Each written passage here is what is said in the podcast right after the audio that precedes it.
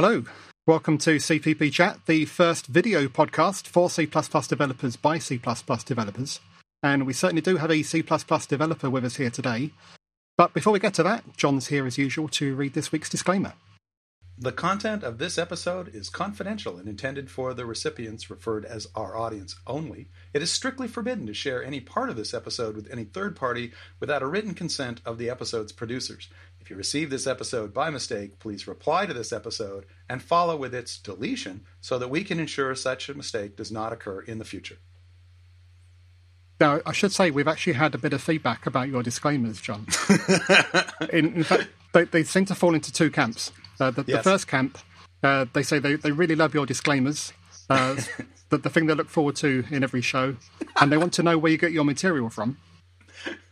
But the other well, camp, that's, that's what Google's for, right? it's to find define disclaimers that are complete nonsense and and take out the words whatever the original sense is and insert the word episode.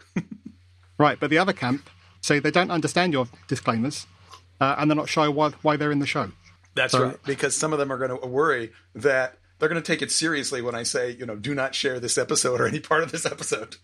Um, so I think we I should know. start putting a disclaimer at the front of the show to say this, this show may contain disclaimers. yes, I think that's brilliant.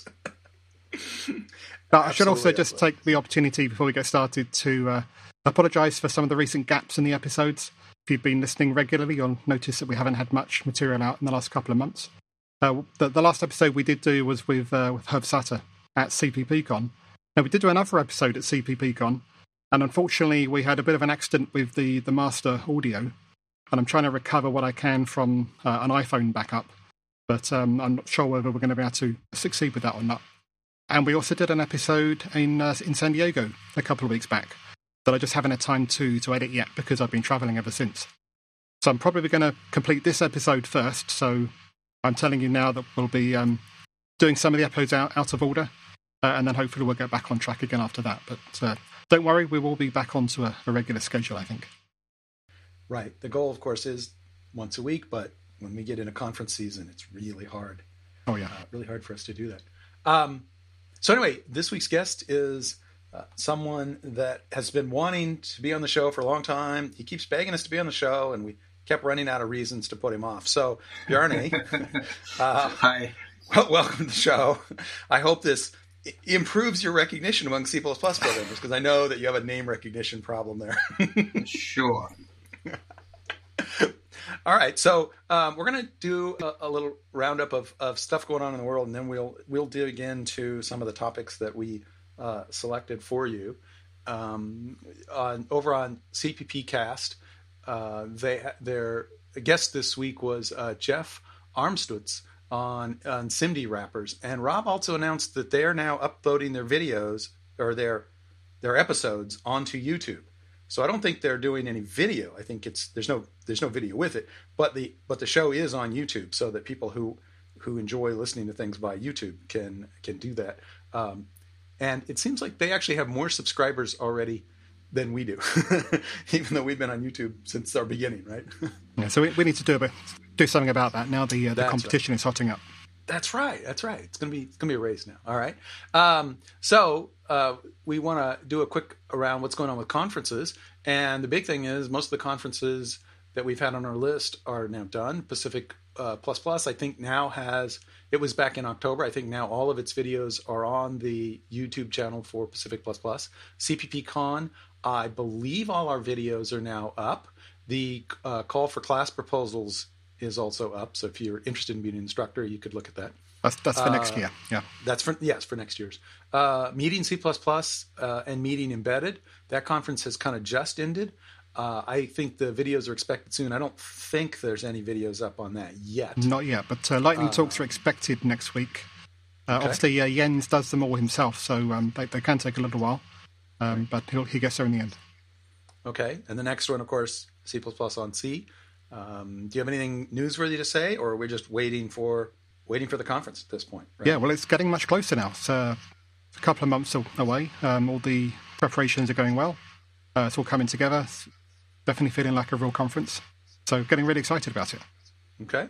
Uh, the Audio Developer Conference also over, but I think uh, videos are now available on that as well.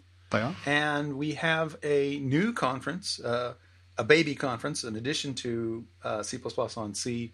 Uh, Core C++ has been announced for Tel Aviv, and I believe they're already accepting speakers and uh, registrations.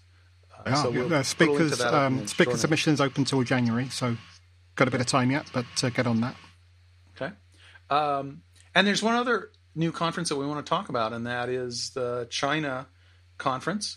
This is there's there's been a China conference. I think it's been held three times now, but this has actually been done by a different group because that group wasn't going to do it again. I don't know if they were never going to do it again or they're just taking a pause. But now a new group, uh, uh, it has a group with pure C++, and they're going to do this in December. And so they've uh, uh, they're going to do that. And actually, I want to take a minute and give them a shout out, if you guys don't mind. Not at all. Uh, hi, I'm Jon Kalb, and I'm here with my CPP Chat co-host Phil Nash, and this week's guest Bjarne Stroustrup. We just want to take a minute to make a shout out to the C++ conference to be held this December in Shenzhen, hosted by Pure C++ and sponsored by Tencent. So, best wishes and good luck. Yeah, um, good luck to you. Um, I actually spoke a couple of times for your ancestor conference um, in uh, Shanghai, and uh, that was great fun. And there's lots of uh, great C++ in uh, in China, so uh, just make some more of it and get it up up to date and the latest. We will we'll fix the language as it goes along. Thank you guys and best of luck. You know, I should say, I don't know if you remember this, Barry, but I ran into you in Shanghai. Uh, who would have figured that? But I remember in the hotel we were having breakfast, and and I looked up from breakfast, and there was Bjarne in line at the hotel to get breakfast.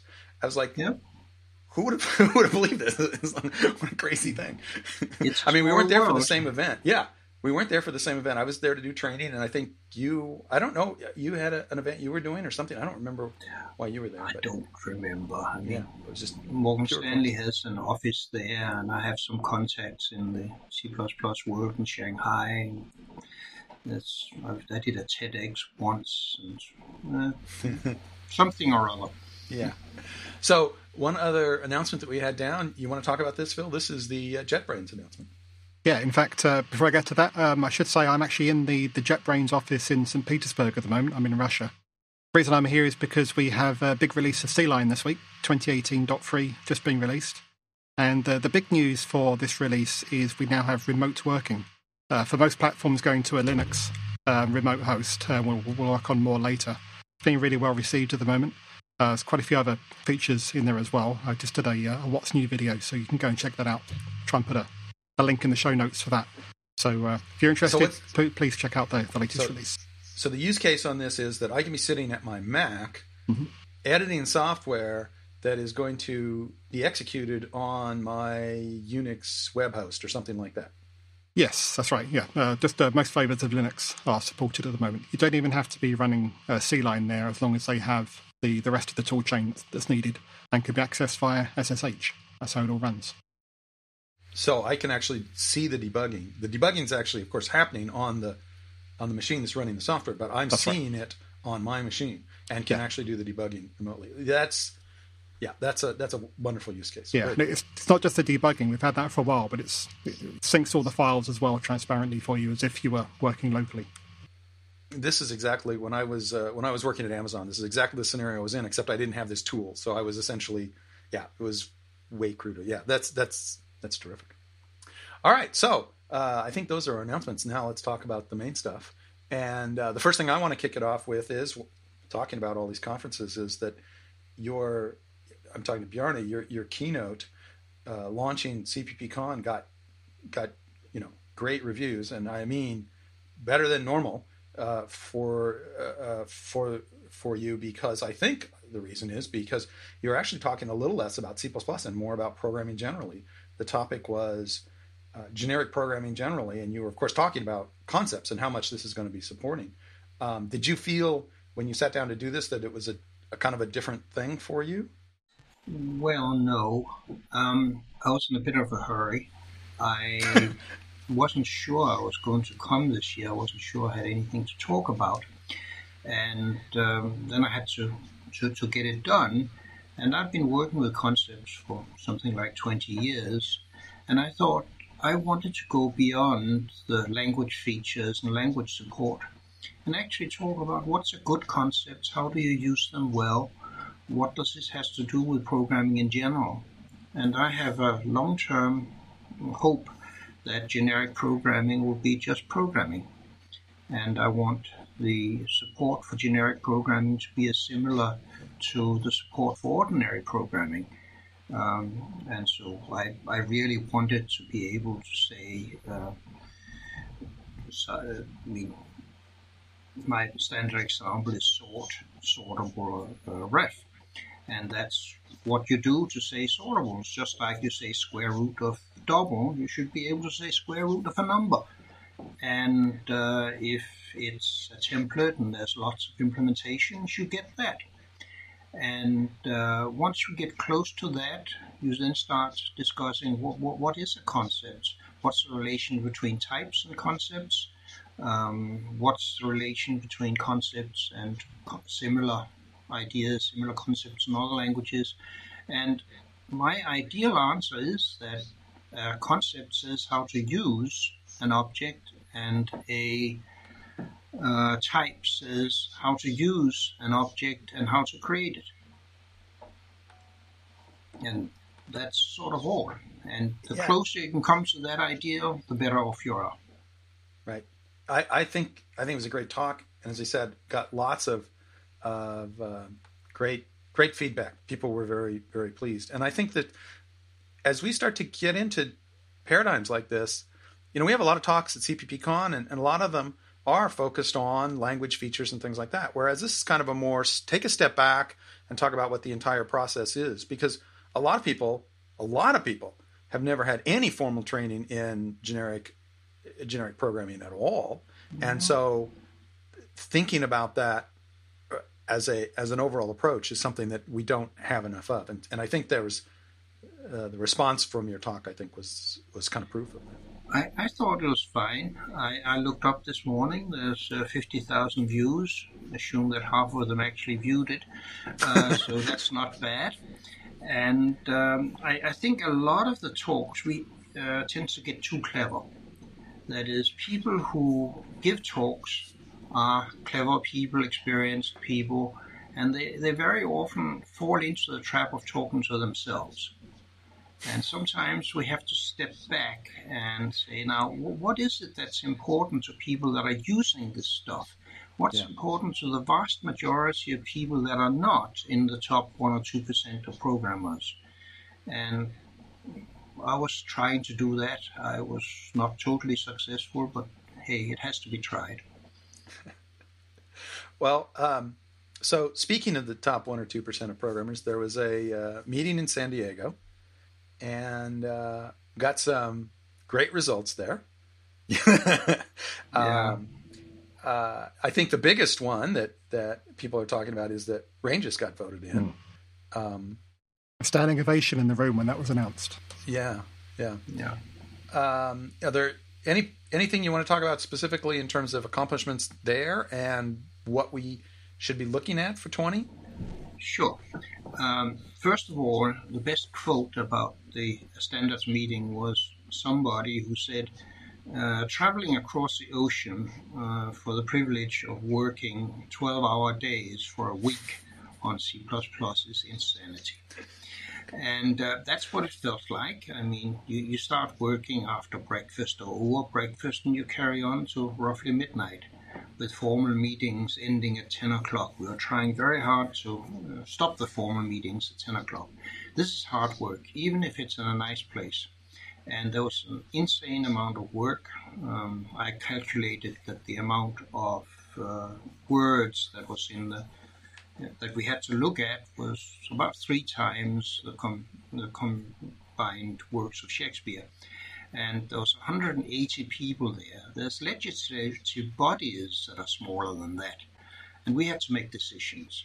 But I think we're coming up. There's a chance. If people just keep sane and on track, C++ 20 will be great. And we will get the complete feature freeze in Kona in February, and then we'll know. Um, I'm very happy about ranges. I'll finally be able to say sort of v instead of sort of v dot begin comma v dot end, which um, well, I haven't done it because I have my own uh, little library that, that shortens that form, but getting it in the standard is is good.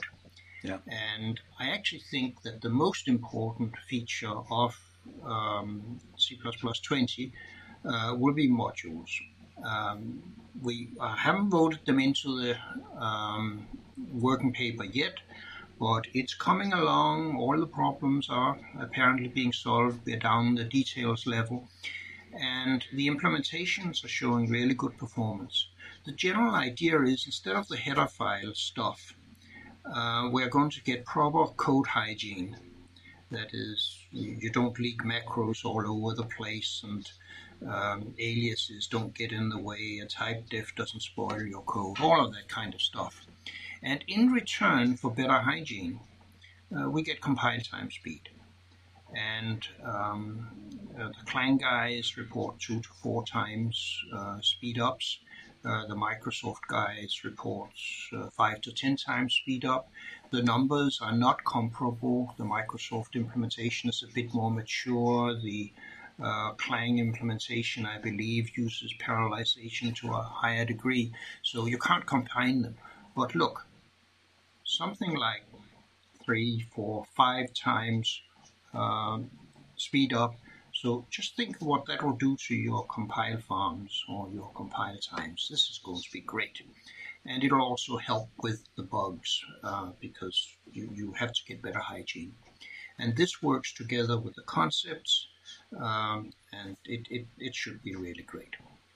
Okay, so this is requiring uh, uh, guesswork on your part, but is this going to speed up adoption of more modern versions? In other words, what I'm saying is that I have a feeling, you know, there's some companies that try to stay cutting edge, but there's a lot of companies that have been very, very slow to to adapt C++ because they're looking and saying, "Well, there's some new features, big deal."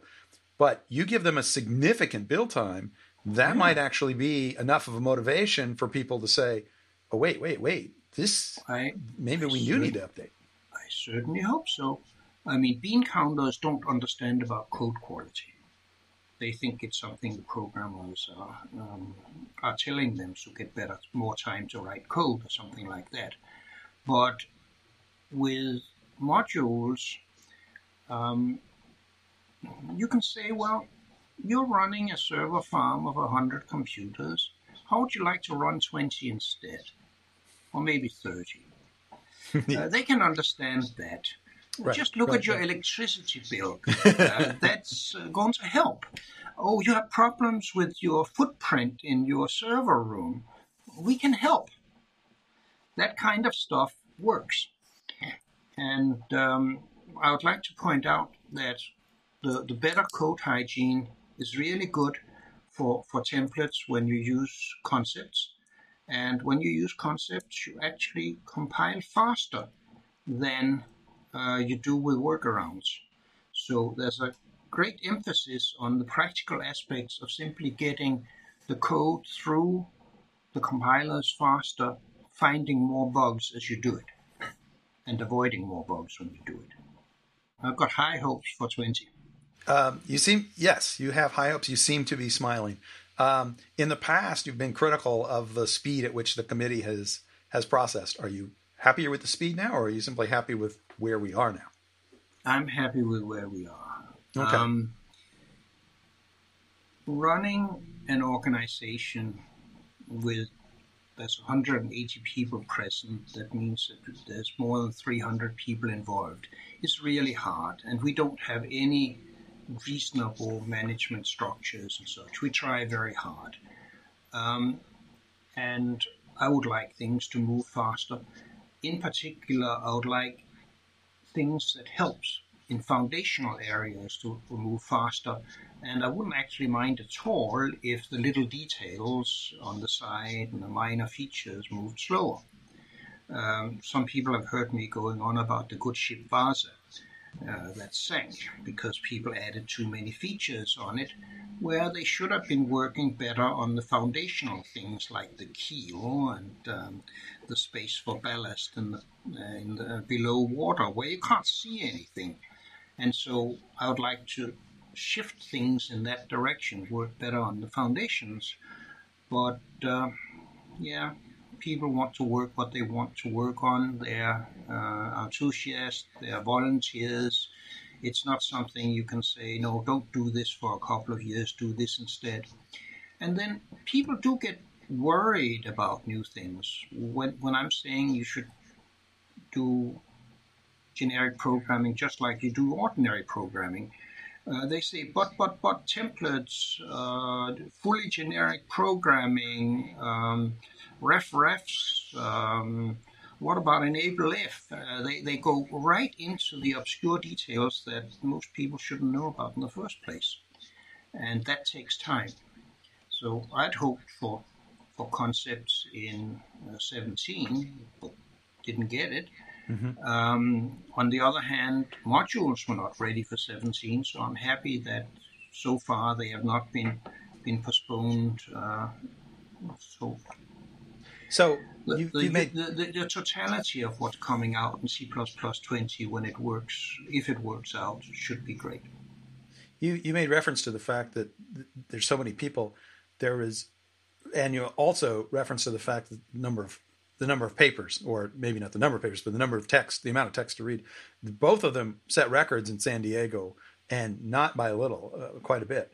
No, and and I think sometimes, yeah, and I think that um, that uh, one of the changes that the that the committee has tried to make to deal with this is uh, is creation of a couple new subcommittees that they call incubators, and so for the benefit of those who aren't familiar with the inside of how the committee works, there's essentially um, a core chain and a, and a library chain, and um, there's one group that's that's that's that's the inner group that's concerned of actual wording, and then there's a group that's called evolution, and the evolution looks at the bigger picture of the features, and then they forward that to the wording group that makes sure the wording's right. And now we've added something before that, a preprocessor yet before that, which we're calling incubators, where I think the role of the incubator is to um, to maybe screen out features that aren't quite ready to be seen by the evolution groups, um, and maybe fast track those features that they think, or maybe even combine papers uh, on similar subjects. Did you uh, did you get a good feeling for? Did you attend any of the incubator sessions uh, at San Diego? I, I did not uh, sit into an incubator session. I'm sort of nailed to the floor in uh, evolution. In evolution, right? Sure. Uh, and I, I, I observed what they were doing and uh, maybe this will be uh, be important. But I think they have to fun- uh, be not function, not focusing on being efficient. On the contrary, they have to be uh, focusing on being thoughtful. Um, the purpose is not to get as many proposals through as possible. It is to increase the quality of the proposals and to stem the flood of uh, novelty. A lot of the community is scared stiff about uh, the activity of the committee uh, because they fear a lot of change is coming out. And there's two kinds of change. There's the breaking changes, which we try very, very hard to avoid and usually succeed at avoiding, but people don't believe us when they haven't uh, seen it. And then there's the changes that changes the way you can write code which again um, takes some getting used to, takes some learning. I have never seen a new feature that was useful and powerful that wasn't misused and overused uh, for a while until things settled in. And, and th- think about the educational establishment and such. It takes time for these things to uh, work their way through the system. And so, yes, I want more things, but the fo- focus on the foundational aspects, and then I want them um, backed up with understanding about how you, to use them. and maybe tool support also and things like that. That takes time. Mm-hmm. So the, the purpose is not to get the maximum number of um, of, uh, of features, but on the on the contrary, to get the highest quality. Right. Well, but on the other hand, um, being able to process papers quickly, particularly separating those that are not really ready for prime time from those that are ready for prime time. I mean, that's that's a lot of work. It's just because of the sheer amount of papers to do. And I, I, I, sat in on one of the incubator sessions. I should say a couple of sessions, but one of uh, the library incubator, and um, I thought it was I thought it was a great idea, and I thought it was a way of getting helping the library evolution group essentially leveraging what it's doing. And it, and I, it, it could work out very yeah. well. And I think it may be a better idea for libraries than for language features because libraries can be somewhat uh, isolated from each other, whereas foundational features in the language uh, interact touches upon everything. And one reason I'm sort of cautious and such is that we, we, we have some bottlenecks in the committee and it's the core working group and it's the library working group. Everything funnels through there, and each of those has between one dozen and two dozen people who take active part. And if you have feeders, 150 people feeding into those groups, um, you, you, you risk errors and you risk burnout for, mm-hmm. for the mm-hmm. people in those cru- crucial groups. Mm-hmm. And so that's why I say we have to focus on getting fewer and more higher quality papers to them, as opposed to just getting as many as possible with the current uh, level of uh, quality.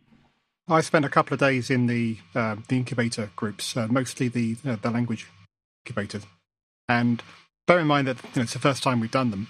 Uh, I thought they were working really well, according to what, what you've been talking about. One of the questions that was asked a lot is should we spend more more committee time on this particular proposal right now, or should we you know, put it on the shelf? Um, and you know, quite a few proposals didn't go any further forwards because of that. And those that did then got more time spent uh, literally incubating the design, so that what was then forwarded was of a higher quality. So I think that was, that was working as intended, not, and I'm hopefully we'll get better. I, I am not saying it's not working. What I am saying is that given the committee process and the way we work, it will take probably a year before we'll know what the net effect is. Yeah, when you pour yeah. something into one end of a pipe, you actually have to wait to see what comes out of the other end of the pipe before you know whether you're successful or not. Hmm. Yeah, and a lot of people don't quite have that patience. Yeah, yeah, yeah.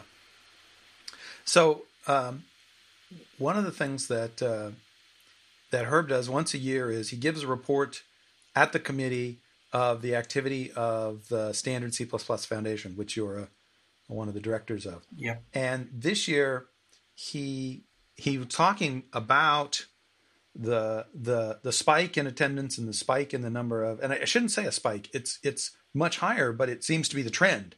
There's no particular reason to think that the number of people attending. Of course, San Diego is continental U.S. It's easier for some people to travel, so I suspect that this is going to be a high water mark for a little while, but it's not like suddenly it's going to drop off. It's was, it's uh, going to be almost as many in Rapperswil. Yeah, it we are at a this is the new normal, right? Um, mm-hmm. But what Herb but what Herb showed in his uh, in his talk was he he showed a correlation, if not causation, with um, the the work of the Standard C++ Foundation, whose job it is to promote C++, and also mm-hmm. the holding of uh, conferences, CppCon. And uh, I would love to think that all the credit goes to CppCon, but I don't think it's. I don't think causation no. is, is is is as strong there as correlation. I think that just having a new language, because we're basically talking about C++. Uh, you know, this is this has grown so much since the C++ 11 timeframe, so yeah, that got my... people excited. And I think that switching to a three-year cycle also by itself just generates a certain amount of, of interest because people start to see things happening within a time frame that is easier to understand than the longer cycles that we saw previously. So sure. all this long-winded stuff to, to bring up is I want to talk about not just what we have been talking about, which is the committee, but the entire community, right? There's so much more in the active part of the community. And by active, I'm talking about people who are doing podcasts like this one and, and CPP Casts, uh, people who are doing user groups. The number of user groups since 2011 is much, much higher. And we just went through a roll call of conferences. And it's not just the number of conferences. When we started CPP Con, it had about 600 attendees, and that was the largest gathering of C++ developers that had ever happened. 600 was the biggest number of C++ programmers in one place at one time. However, five years later, now, we have at least two other conferences that have more than 600 attendees. Uh, C++ Russia had over 800 attendees, and I think C now had closer to 700 than 600. They had over 650. Um, there's just a lot more going on in the community. You want to and then and then there's all sorts of new things as well. We've just mentioned uh, three conferences that we that are on the schedule now that we haven't held yet: C++ on Sea, yeah. the China CppCon, and Core C++. Yeah, we should mention that when you see the list of uh, user group meetings that uh, Jens uh, has been producing, there's always been sort of more than one per day in a month. Um, one of the problems that the C++ community has always had is that it hasn't been a community. Uh, we didn't have an owner, we didn't have a budget, and uh, community building is not one of my strengths. Uh, and we didn't have a center. Every uh, vendor uh, tried to create their own community and fighting with others. That was a problem. And we knew that. Uh, also, we noticed that standards came every 10 years except that it was more like 12 or 13 for C++ 11, right? And so some of us knew this was wrong. Uh, Herb uh, took some initiatives. I backed them up. He suggested the um, the train model. Um, I helped get the, the, the frequency down because I had observed that if it takes n years to do it, uh, then people will push for a delay because otherwise they have to wait, wait n plus one or n plus two years. So I thought 10, no, that's not good. That becomes 12. 5 or 6 becomes 6 or 8. We have to get it down. So we got 3. Uh, I liked Herb's original um, idea of a major followed by minor followed by major, which allowed us to get major features in and polish them based on experience. That's not working perfectly, but we'll see. Um, and that created the excitement you ha- you had, and the fact that we have more to talk about um, helps. And then there's a self-reinforcing thing when people meet, they talk about things, and then they get more things to talk about, and they can go to other conferences and talk again. Uh, both speakers and um, and, and, and people that are attending. And people sometimes turn from attendees to speakers and vice versa. Uh, so this this is really good. Well, I think uh, I think the foundation had something to do with it. Uh, I hope so. Been spending right. some time on it, but yes. Well, and I think CppCon, and not just CppCon by itself, but I think people attending conferences, getting to meet face to face with people on the committee, mm-hmm. having them talk about that, you know, things like grill the committee, which is yeah. you know a ritual at this point. But but people begin to understand, oh, the committee is just made up of people, and maybe I could be one of those people. And I think that exposing people on the committee as speakers, as attendees at conferences, lets people talk about uh, and think about that, and it gives them a reason to say, well, maybe I should go to my boss and make the case that I should be going to the committee to represent my company. And I, sure. I, I, I, would like to, as I said, I, I, obviously CppCon can't take all the credit, but I would like to think that there's a role being played there of putting people in the room with other C++ developers. And as you say, they start talking about things. And then when they talk about things, ideas happen and, you know, papers come out of that. And um, one thing I would like to see at these conferences is, is, more application talks. We had a really nice application talk uh, keynote at CppCon about graphics and uh, movies, that kind the of Houdini, stuff. a couple of years ago, we had the Mars rovers. Um, I, I, think we shouldn't just look at the language, we should look at the way the language is being used. That's sort of one direction I would like to see things developing. That'll also bring in more people because they would be interested in how their kinds of applications are being done. There are a large group of people who think that sort of conferences and language design has nothing to do with their everyday lives, and they are wrong. um, no, I, I, agree very much, and was delighted that um, Mark Elendt, who who was the Academy Award winner who gave that talk. He's talking about Houdini software that's been used in all these um, all these you know award winning motion pictures that use CGI, which today is so many of them. Um, he was excited about being CppCon, and I think he plans to to just be an attendee, whether he's giving the keynote or not. And and that's this is what excites me. I'd love to see more people from that industry. I think there's a mm-hmm. lot of uh, interest.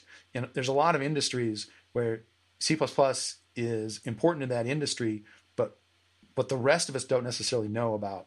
Yeah. You know, as as a mainstream C++ developer, I don't know about all the industries that C++ is critical. Exactly, exactly. I was uh, surprised to see that the matrix is programmed in C++, and that's a little bit scary.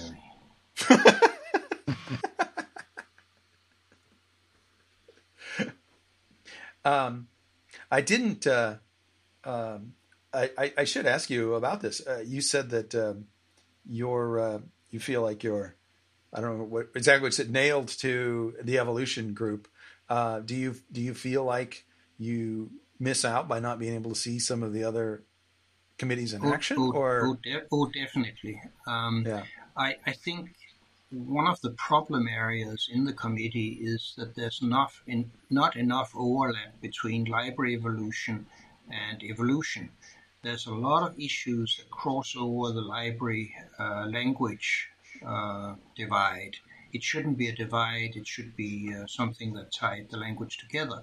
Like, uh, tell me, why is a variant a library thing as opposed to a language thing? Like a, uh, a you could, you could, kind of You could do it either way. Yeah. There, there is a proposal for uh, language variant that, that didn't quite get discussed in you, San you Diego. Mean pat- you mean the pattern matching stuff? Uh, it was alongside the pattern matching stuff. In fact, pattern yeah. matching was pushed up ahead of it. So yeah, that's why we didn't get I, to talk about it this time. I, I, I, gave the first presentation on pattern matching about five years ago. But there have been a few, yeah. yeah. Um, so, uh, yes, I wanted to be in more places, but, but I can't. Yeah, uh, the yeah. cloning technology is not quite up there yet. not if it's written in C++. Well, yeah, not, right. not anywhere. yeah, maybe I that's actually, a good thing. Um, so I was in Library Evolution. I'm, I'm kind of thinking. I, I've been thinking about something that we did, and I think we made a mistake, and that is that we we got something that was referred, and it was I can't remember exactly what it was called. Um, in is constexpr evaluated or something like that but it was the, the idea was great it was a way of of asking and saying is this constexpr function actually being evaluated at compile time or is it being evaluated at runtime and that's a valid and interesting thing to do um, and the, the proposal that came to library evolution was saying well we know that we've got this feature and we're trying to figure out what it should be called there wasn't really much discussion of that it, whatever the name was seemed to be appropriate. Um, but the other thing was um, it's called is constant evaluated. Yeah, and um, and should it be what header should it be in? And one of the possibilities was well maybe it won't be in any header at all. The compiler just is supposed to know about this function, and we discussed that. And the biggest killer was that. Uh, um, the, it was pointed out that that means that the compiler also has to know about STD and the STD namespace. And that was more of a concern than that the compiler would know about a particular function. But I think, and I didn't say this at the time because it hadn't occurred to me at the time, it felt wrong somehow to have this in the library in a weird way. And now I'm more convinced as I've thought about it, this should be an operator. You know, operators like sizeof or or decltype. I mean, we're asking something of the compiler. We're, you know, it's it looks like a function, but it's really an operator. It's asking the compiler something at compile time. And I think this should be that. I mean, think about this. If it was in the library, if it wasn't inline and wasn't constexpr, it actually wouldn't be useful. You couldn't use it. It has to be an inline constexpr function. And it pretty much has to be an operator in order for this to really work. And so I think we made a mistake by making it, by putting it in the standard library. We should have just said, no, no, it's an operator. And it's not in any header.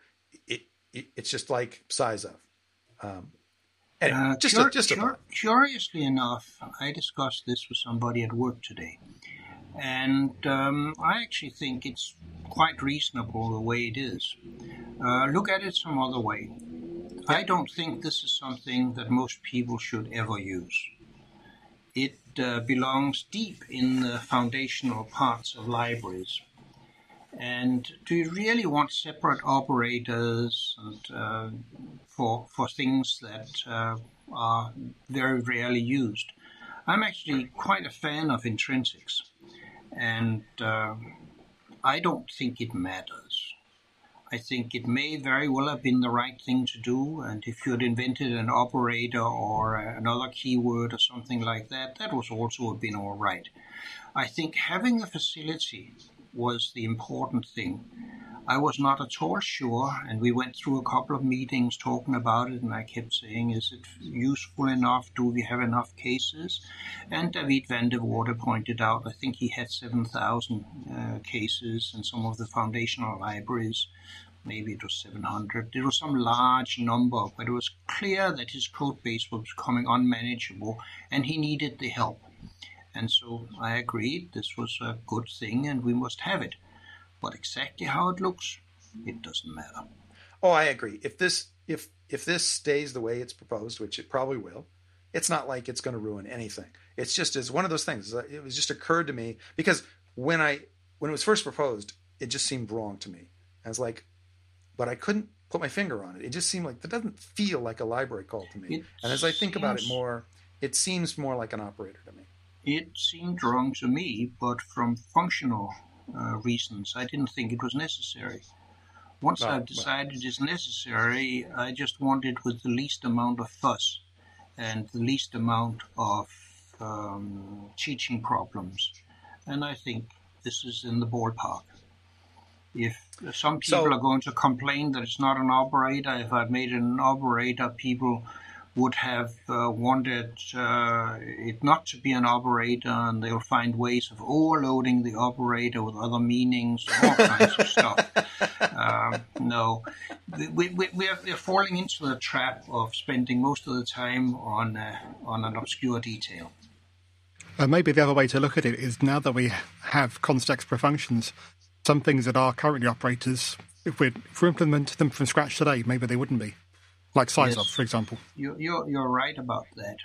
Uh, one thing I should point out that um, when we started the constexpr functions, it was probably the one feature that was hardest opposed in the standards committee.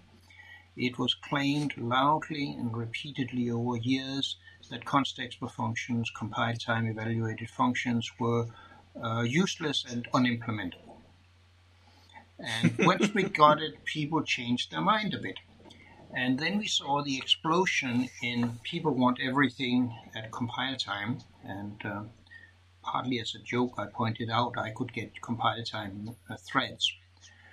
Um, so the, the, the, question is, what is actually useful? And uh, now I think we are getting to understand things a bit more. The, the set of features that was approved in uh, for C++ 20 in San Diego are not a random set. It is a set of features that together point towards a more unified view of the language. For instance, you can use user-defined types as template argument, template type, uh, template value arguments, which is something we've been trying to uh, do for 20 years. Uh, now we can do it because of constexpr functions, and the constexpr functions are becoming essential for the future of um, of of reflection, static reflection. Um, it's it's feeding into there. So it's not just people wanting everything constexpr. We're actually little bit more thoughtful about it, and it, it has a direction. The features together are more important than any individual feature. Well, yeah, I think that you know the compiler, the, the demands that is placed on the C++ compiler, it, it's this monstrous. It knows so much, and yeah. there's so many questions we would like to ask it, which we can't ask. I mean, the compiler knows. Roll on twenty three. It, it knows what's that. Roll on C++ 23. 20 is not the end of the world. Oh, oh, oh! I see what you're saying. Uh, yeah, no, no, no. I'm not. I'm not. I'm not making a plea for a particular feature at a particular time. I'm just simply saying that that the, that the compiler knows all this information. It has to. It's this mm-hmm. incredible mm-hmm. machine. We're putting so yeah. much requirements on it. It knows so much, and there's there's so much we could do if we could figure a way to ask the question. And of course, um, for a and given compiler, they can always out. make a. What's that? No, no, no. We are figuring it out. That's what oh, yeah, yeah, yeah. reflection is. Yeah, yeah. It's yeah, not yeah, easy. Yeah. That's why it's twenty three, not twenty. Right, right. And I think that I, I think that the what we can do in, in static reflection is going to be is going to be really cool. It, it just it's going to open up all sorts of opportunities. It will, and first of all, it'll solve some simple problems for us. Uh, most of the uses of runtime reflection is uh, are expensive and leads to, to bad code. Uh, but there are a couple of really important use cases that will be handled by the simplest versions of static reflection. And those are the ones I'm looking more forward to. Uh, what I fear is, as usual, Give us clever people of... get to do really clever things with them, and uh, that that can be a problem. What kinds of what kinds of what are these uh, uh run runtime uh, reflections that you're talking about that that are uh, that are, if, if that are worthwhile to, to most languages? Um, I mean, Java would be one. Uh, you, you can get a description of your type system as basically a graph and you can walk that graph. And so your programs move away from the source text into a graph walk of a program structure, which can do really nice things like um, writing. You, you can write, read and write every structure. That's how you do JSON, for instance. Um, and, and that's good. The problem is that now you can't read your source text or your program to see what it's doing because it has turned into an interpreter and it's been turning into an ad hoc interpreter, so it's slow and buggy. Um, if we can take the important and useful parts of what's being done there, like saying, give me a JSON writer and give me a JSON um, reader, and we can write that in a piece of uh, static um, reflection code in, I don't know how many lines it'll be 10, 15, 20, uh, that kind of order and then it's there. Poof, we've got it. And I can read 15 lines of code. I, I cannot read a, a complete interpreter running over an arbitrary graph. So would you say that any sufficiently complicated constexpr function contains an ad hoc, informally specified, bug-ridden, slow implementation of half of Common Lisp? I wouldn't. Um, it's uh, the generality that I fear. Yes, and I knew that one was coming, and it's one of the oldest jokes in the in the in the, in the field. Didn't want to disappoint. Yes, uh, much appreciated. Um, so, so we're waiting until we can send email at compile time. Is that the ultimate? Uh... can, can we do that? oh no! Yeah, I think I could do that. Sure, sure. Get an email saying, you know, this no, this code looks you, really you, bad. You get the compo- uh, pilot to call some other uh, program sure. that's the emailer. It's not that hard. Yeah, yeah, yeah, yeah. I, uh, my son wrote a program where the ultimate exception handler sent him an email saying the system is going down. There you go.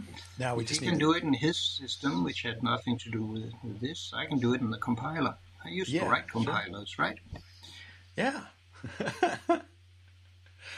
um, so, what else should we be talking about? What are you, what are you thinking about that's not necessarily the committee, but C in general, the, the, feel of, of what's going on in the world of C. Um, there is one other topic we could get to maybe before that, and that is that we did have a, an evening session in San Diego on education, and we started a new study group specifically yeah. to look at education issues. This is something a little outside of what we normally expect the standard to be. I don't think this this committee is going to necessarily be, um, you know, coming up with wording that will go in the standard at any point. But it may be that this committee will make comments about about teachability or things like that. Um, I, I, think I, think it's it reflects an idea. Yeah, because we have the people that are interested and to whom it's important to do certain things in the committee. Traditionally, we have followed the ISO rules for languages and talked only about languages. Now we're talking about tools, we're talking about education, we're talking about application areas because we have the critical mass of interest and um, individuals. In this particular uh, case, there's two people that was is working on it, and they're being very, very active now.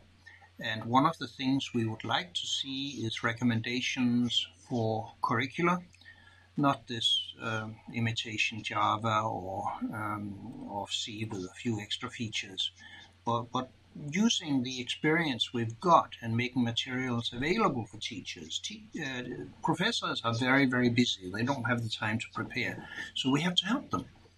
And uh, I, I, know that uh, Christopher Di Bella and uh, Jan Christian uh, van Winkel, who are, who are, leading up this effort, is already in contact with quite a few um, teachers now out in the, the world, and uh, I, I, I, have hopes for that.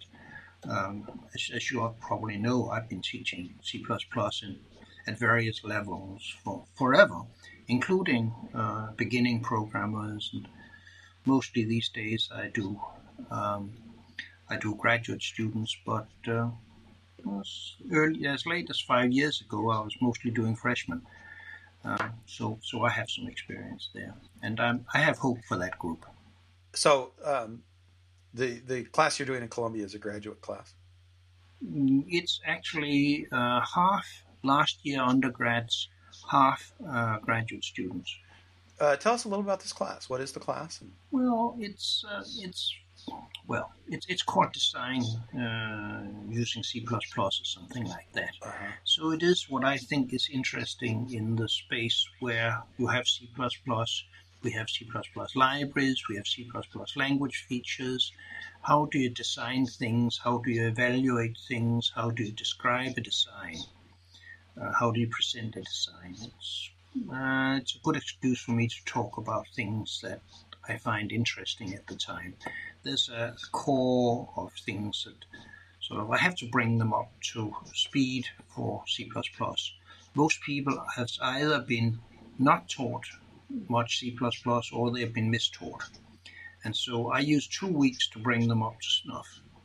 And uh, I give them the uh, tour of C++, uh, which is now in the second edition, and I use that to to they, they read it in two weeks and they uh, write something about it. And I use that as a diagnostic test. And based on what I learn about that group of students, uh, I, I gear some of the other lectures and the exercises. And at the end, they have to do a project, three person project ideally, which ends up with documentation, with uh, code, with uh, examples, with a tutorial, with design documents, a whole project completed. And that usually works very nicely. Mm-hmm. All right. That sounds great. I can't um, take that many students though, because, well, then I wouldn't understand what was going on. Yeah, sure. Um, so, getting back to the question that I asked you earlier before I started, I interrupted myself to talk about education. What comments or thoughts do you have about what C++ is doing outside of what the committee is doing? In other words, talking about uh, the community, which you said you're not much of a, a, community organizer. I, I think that's kind of what Phil and I want to be able to do. Uh, but what what's going on that you see and happy about or not happy about? I'm not very good at community things. I, I learned that the hard way. Um, and uh, so, what I'm more interested in is what is C++ being used at uh, for? What what is its strength in those areas? How can we compensate for its weaknesses? How can we increase the strength?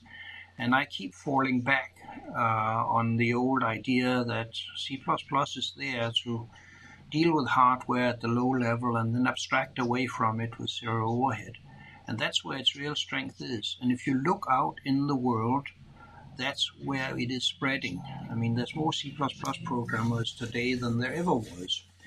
And um, if you look at the areas that, that, I'm most interested in, I mean, you, you, see the the cars and the planes and the spaceships. Um, they they have this uh, interface between the hardware and the software where where I'm always interested.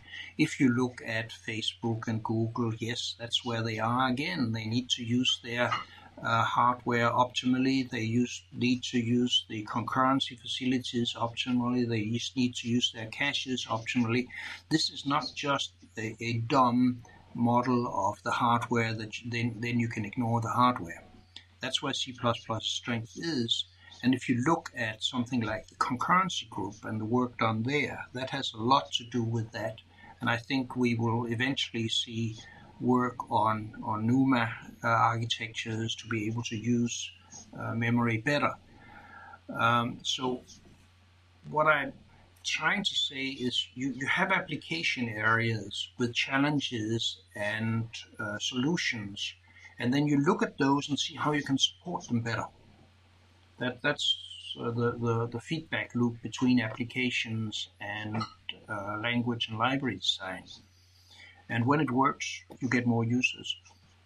I fear uh, a drag where people try and do things the old way and wanting more support for the old way, uh, like uh, some of the stuff in the game industry um, is working uh, based on um, models of programming that was put in place 20 years ago. Uh, they could do much, much better by writing a more modern style of C++. Sorry, I'm sitting at home and there's yeah. home things happening like nuisance phone calls. If, if anybody has a way of uh, stopping nuisance phone calls, I would like to know it.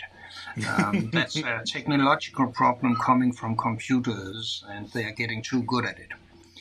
Um, not everything we do is used for, for good purposes. Well, you know, talk to your friends at Bell Labs about that. That's uh... no, Bell Labs is gone. Unfortunately, that was the greatest place on earth for that kind of yeah. practical engineering. Yeah. Um, well, time has whizzed by. We need to think about wrapping this yeah. up. Um, but I appreciate you taking the time talking to us about not just what the committee's doing, but also kind of uh, what's going on in the community. And I, um, I'm intrigued by I really want to follow up, but we'll have to do it some other time. I wanted to ask you about um, the kinds of programming paradigms that you see the game industry doing that you think could be uh, modernized, but we'll have to talk about that. Let, us keep this but, one vague and let the people in the games industry try and beat up on me and see what happens. Because they sure will. yeah, they're not, they're not shy. shy. the gauntlet has been laid down. I have pro- I have uh, put down a challenge for them. Okay. All right. Um, well, uh, Phil, did, was there a topic that I needed to cover or that you wanted to? No, I think we I think we covered it all now. Yeah, great, great. Okay. Well, um, then let's bring this to close. I think we started pretty close to on time. It looks like we're finishing pretty close to on time. This, this is, could uh, be a first, yeah. Yeah, this could be a first for us. so I, I, encourage you to join me to wish all of our listeners and viewers uh, safe coding. Safe coding. Safe coding. Bye.